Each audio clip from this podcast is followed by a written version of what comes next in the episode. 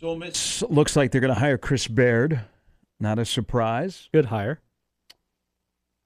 So that'll be an interesting press conference. Talking basketball wise, good hire. Uh, in the SEC, mm, uh, good. Just means more. Interesting collection of uh, coaches they have in the uh, SEC. Mm-hmm. Uh, there's a interesting uh, matchup of coaches in terms of personality. Maryland and West Virginia. Kevin Willard against Bob Huggins. Huggy made this might be it. Yep. People have wondered if he's going to retire. Love me some hugs. Two kind of unlikable guys at times. Yeah. Then you have the other storyline that is not necessarily, well, I don't know. It, you, you can't dislike Ed Cooley. Ed, Ed Cooley's the nicest guy on the planet, Mhm. or at least one of them. And then you have John Calipari. You have the Bryce Hopkins who left Kentucky to go to Providence, Yeah. and Providence playing Kentucky. Mhm. I just like to be in the committee room when they start looking at potential storylines. Yeah. Like, was there ever a, a Drake and Creighton? You know, Drake was a Possible. 12. Uh, you know, Duke Duke gets Oral Roberts, which I think Duke is underseeded. I think Duke's better than a five seed. I think Duke's hot too. Great seed for the Summit League that Yeah. Oral Roberts I don't like a that 12. match for Yeah. Oral Roberts. I I mean, and, and that'll be, uh, again, just because of a 12 5, I could see that being sort of a popular upset pick. But as far as for a guy like you who's seen a lot of Oral Roberts, I've seen a little bit. Yeah, that one I, I was kind of hoping for a little bit better of a drill. I, I would agree that Duke falling back to a five isn't ideal for Oral Roberts. I'll just say that. Yeah, The popular 12 over 5 will be Charleston, a 31 win team over San Diego State. You have too many Yeah. flashbacks to San Diego State against Creighton last year. When actually I thought that's a that's a talented San Diego State team. They'll cause Creighton problems. Hmm, didn't happen. Hmm. But but Charleston in Orlando against San Diego State, I think will be the most popular 12 over a 5. Now, Drake will get a lot of run. And see that's a that's another unfortunate matchup because Well, I Miami's like good. Drake, but Miami and their guards Yep. this time of the year and they've got experience last year and most of those guys Mm-hmm. are back. It's a good team this year. Now that'll be a great matchup. I mean, that- again, there's some 12 or 5 that are not only in the upset category, but really good matchups that if a 12 beats a 5, you're like, eh, it didn't surprise me. I mean, I, I think the committee could make a case, hey, we did a we did a pretty good job because I think there's only one 7 seed that is favored in the 7 versus 10. Is that Northwestern? Uh, Or no, it, uh, Missouri. oh, I'm sorry.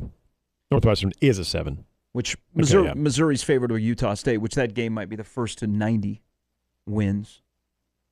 And they've been playing their best basketball down Mm. the stretch. Uh, Creighton takes on North Carolina State Friday at 3 from uh, Denver, a 6 versus a 11. It is 4.5 as Creighton is a favorite against North Carolina State, who Kevin Keatts was on the hot seat. His name's been mentioned for other jobs, and he finally got North Carolina State back to the uh, the tournament. Uh, North Carolina State mm, skittered at the end of the year. You could kind of say Creighton did as well. They look bad Friday. Well, They look tired. You know, I guess that's the more I, I can't. I can't. I can't buy anybody bringing that up. I mean, this is a, a game in the semifinals. I mean, what are you doing? I mean, Right. You had you'd played uh, two cakewalks in Georgetown and DePaul.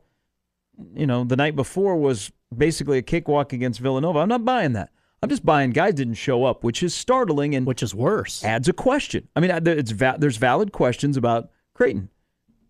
Again, they're they're going to be a dark horse Final Four team, or they could be one and done. I got them going to the Sweet 16. I like their matchups against North Carolina State and Baylor, and I think Ryan Kalkbrenner will have a big weekend out in Denver. He'll have a big, big weekend. Now, the guard matchup on both games going to be fantastic. Mm-hmm. The guards for North Carolina State, the guards for Baylor, and the guards for Creighton. So it just means that you know I expect Trey to be fine. Yeah. It's going to be Nembhard of Yep. hello. We can't. You can't go away. Right. You can't. You can't come and go. A- And I feel like that's a conversation throughout the season. And as Nembhard has given you quality, quality minutes, it has been, as we've talked about a lot, good decision maker, making some shots as well. You typically are going to like that result with what Creighton's able to do. And I, I still look at the Baylor matchup if that's what ends up happening. that I'm a little reluctant to take Creighton beyond Baylor. But from a guard standpoint, yeah, I think it's going to be fantastic. You, you mentioned Smith and talking about uh, Burns as well. But, you know, f- for NC State, and really, they're. I, I, keep hammering on their matchups with Clemson. So they lost their what last three of four.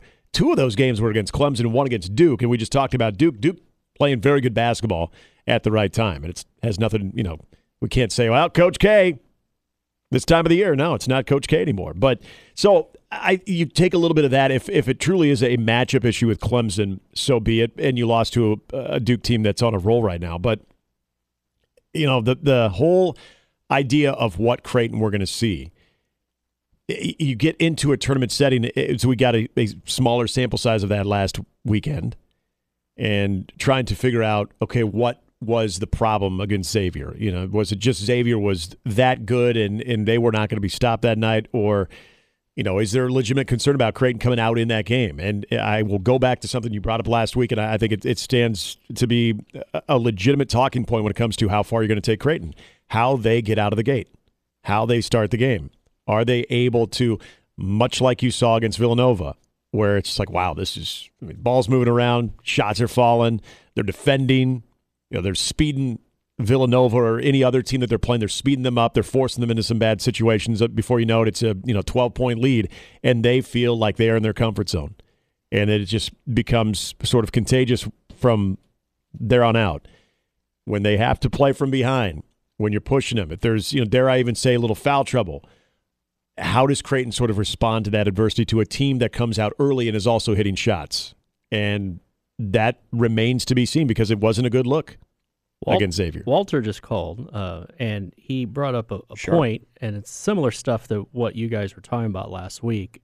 It, sort of different, but the same. They look tired maybe be on Friday because this is where their lack of depth is starts to hit them. Like you get into these tournament situations, one night you're on, and the next game you're off because you're kind of going with maybe two guys tops off the bench, but you're riding your starters hard, and mm-hmm. some nights they're just it's not going to be there. And these are common themes that you guys talked about, and obviously Gary long before when the season started that you talked about, like, hey, this is where it could come back and get you.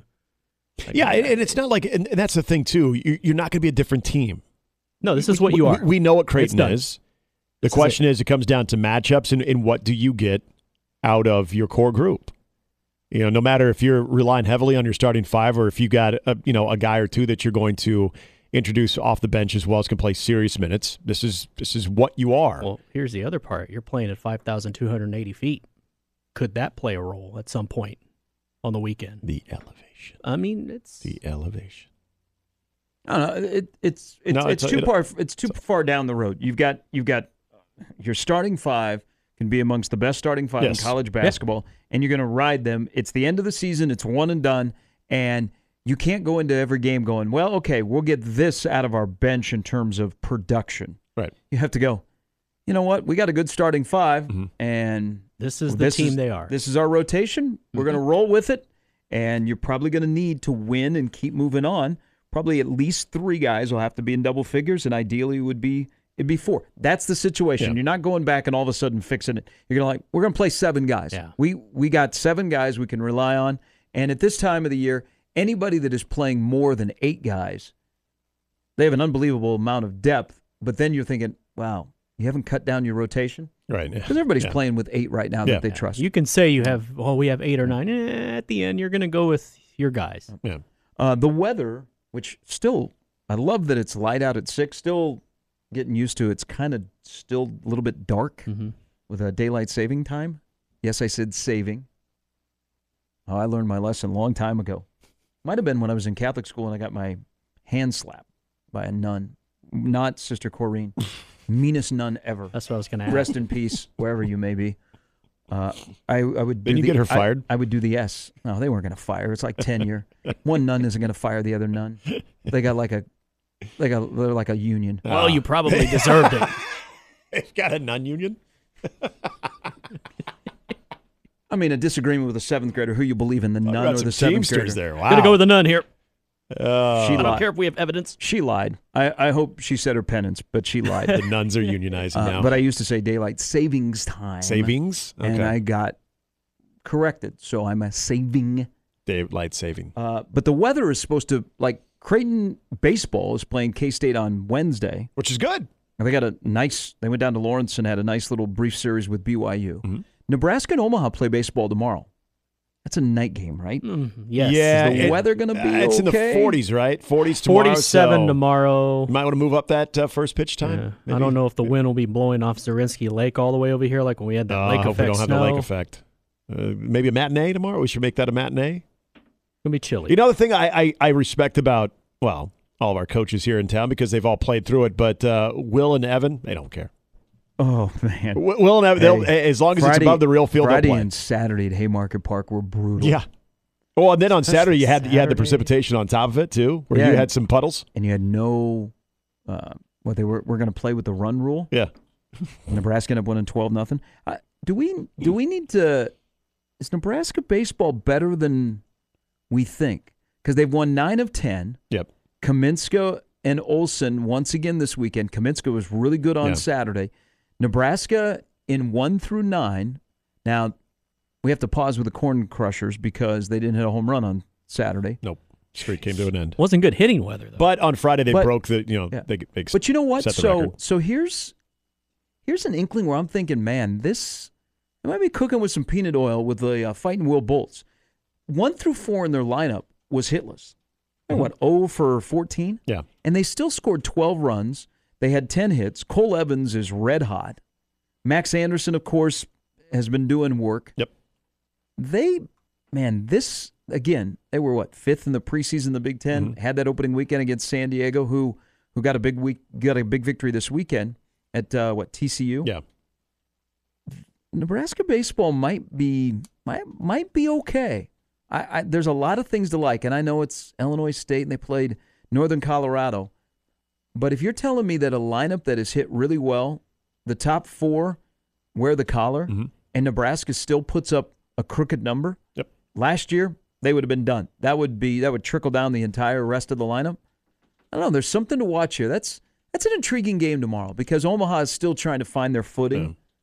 Um, I, I like that matchup. Let's just hope that whoever is working behind the plate, probably Bill McGuire, because Bill McGuire Yeah. works every Omaha, Creighton, and Nebraska baseball game. There are there are no other umpires in the Metro except for Bill McGuire. And shout out to my man Brian Sawyer out there in Columbus will probably be part of it as well.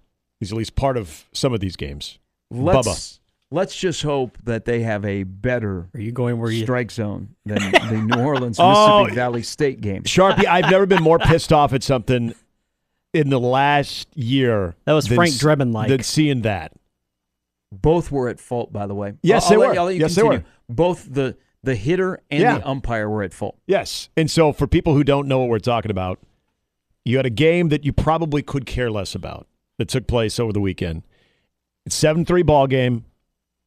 You have, and it wasn't like bases were loaded, 7 to 3, so, you know, a home run ties it or anything like that. No, I mean, the game was going to be over.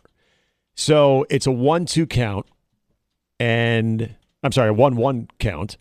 And a curveball, it, it was a decent bender. Might have been a little bit low in the strike zone, but it was a decent bender. Hitter doesn't like it, jumps up and down, shows up the ump, draws the line. Should have been tossed. Should have exactly, and that's the key right there. Instead of tossing this hitter, the very next pitch, which goes into the opposite batter's box, it's not even close. And it didn't matter where that pitch was going to go. It could have hit the batter, and somehow this ump probably would have found a way to try to ring him up.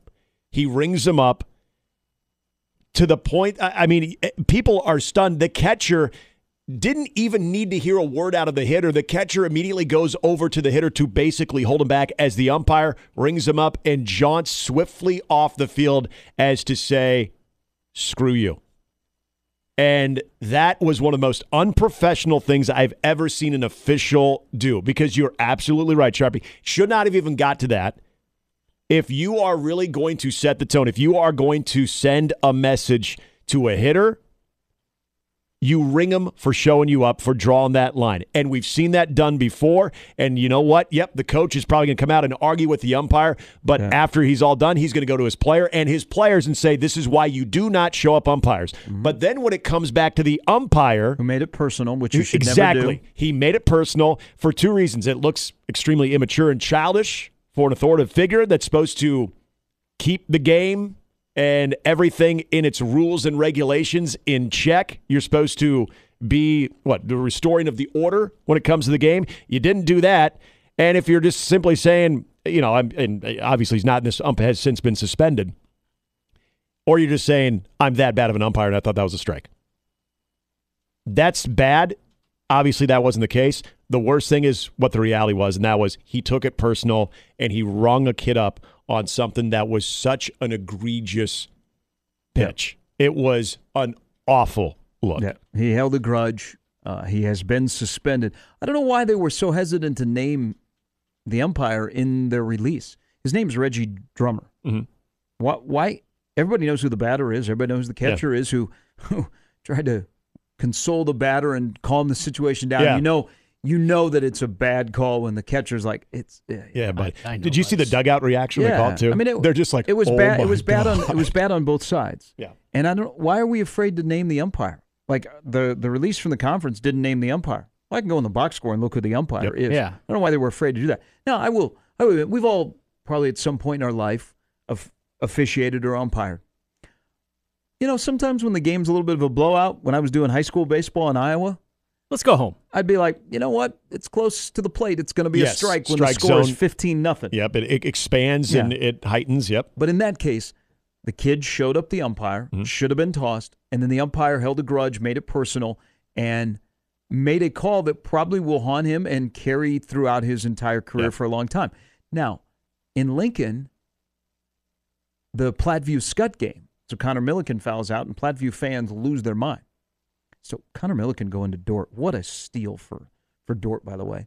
Um, you guys have to check out. I don't know if anybody else caught this. So fans were upset at the officiating, and and and we also this weekend at the state basketball tournament we had um, a female work the a boys state final, the uh, C two final. Jordan Nice. Keeney worked the final, but people were tweeting at the NSAA about the officiating this weekend. Mhm. Look at the responses by the NSAA because they were very nice and they said, "Well, if you would like to officiate, here's where you can go to find out inform- more information. Yeah. We would love to have you as an official." Yeah. We're always. Now, looking. now, some people that tweeted at the NSA stopped after that. Others went even Oh, harder I'm into sure. the paint. But but whoever was running, Nate, NSA's social media responding to fans complaining about the officiating in the championship games on Saturday. Good on you for handling that and then sending them the link of where they can go to sign up to be an official. That Yeah. was fantastic. Yeah, and I, I I agree. That's that is that's a good response there. And typically, I'm kind of in that boat when it comes to it. And going back to this baseball incident too, where you know people argue balls and strikes. If it was just a you know all of a sudden just had a moment where judgment was so far off, you know there wasn't something that, that sort of preceded that. Yeah, that's where I would get into the mindset of you know what we all we all make mistakes. We miss calls, and, unfortunately, this one happened, and it was just really, really bad. If you think you can do better, why don't you become an official? That's what was so upsetting about this umping situation because we all know we would probably do better in that situation. How many times have we seen players get run for showing up umpire for uh-huh. arguing a ball and strike and then going as far as drawing a line and, and just Yeah, doing was, something? That was way too much. Yep, you don't do that. You just You're don't do that. situation. Yep. But then when you decide, you know what, I'm not going to run him. Wherever this next pitch is, hope it's down the down the middle. But wherever this next pitch is, he's gone anyway. And you go that route, boy, that reflects on your professionalism. That re- reflects on your accountability as someone that you can trust to be an official. would have That's been not good. Better off just running them in the He would first have. place. He would have. and he would have been justified. Yeah, absolutely would have. All right, coming up at the top of the hour, uh, Jacob Bigelow will join us. We'll get his thoughts now that the Nebraska men's basketball season is over. Uh, no NIT. They were not going to play in the other alphabet tournaments. That's way below a, a Power Six conference team. Um, San Jose State, by the way, is going to Daytona Beach. Uh, so Nebraska's done at 16 and 16, and now, what table have they set for moving forward into uh, year five of uh, Fred Hoiberg? All of that coming up. Plus, Joel Lorenzi, he's I'm sure he's up early. He's breaking down film of, of Smith Mm-hmm. on what he's going to do in Joyner Cup of coffee. Burns. Yeah, Danish. we hope that's coming up at 9:40. It's mornings with Sharp and Hanley on 1620 The Zone.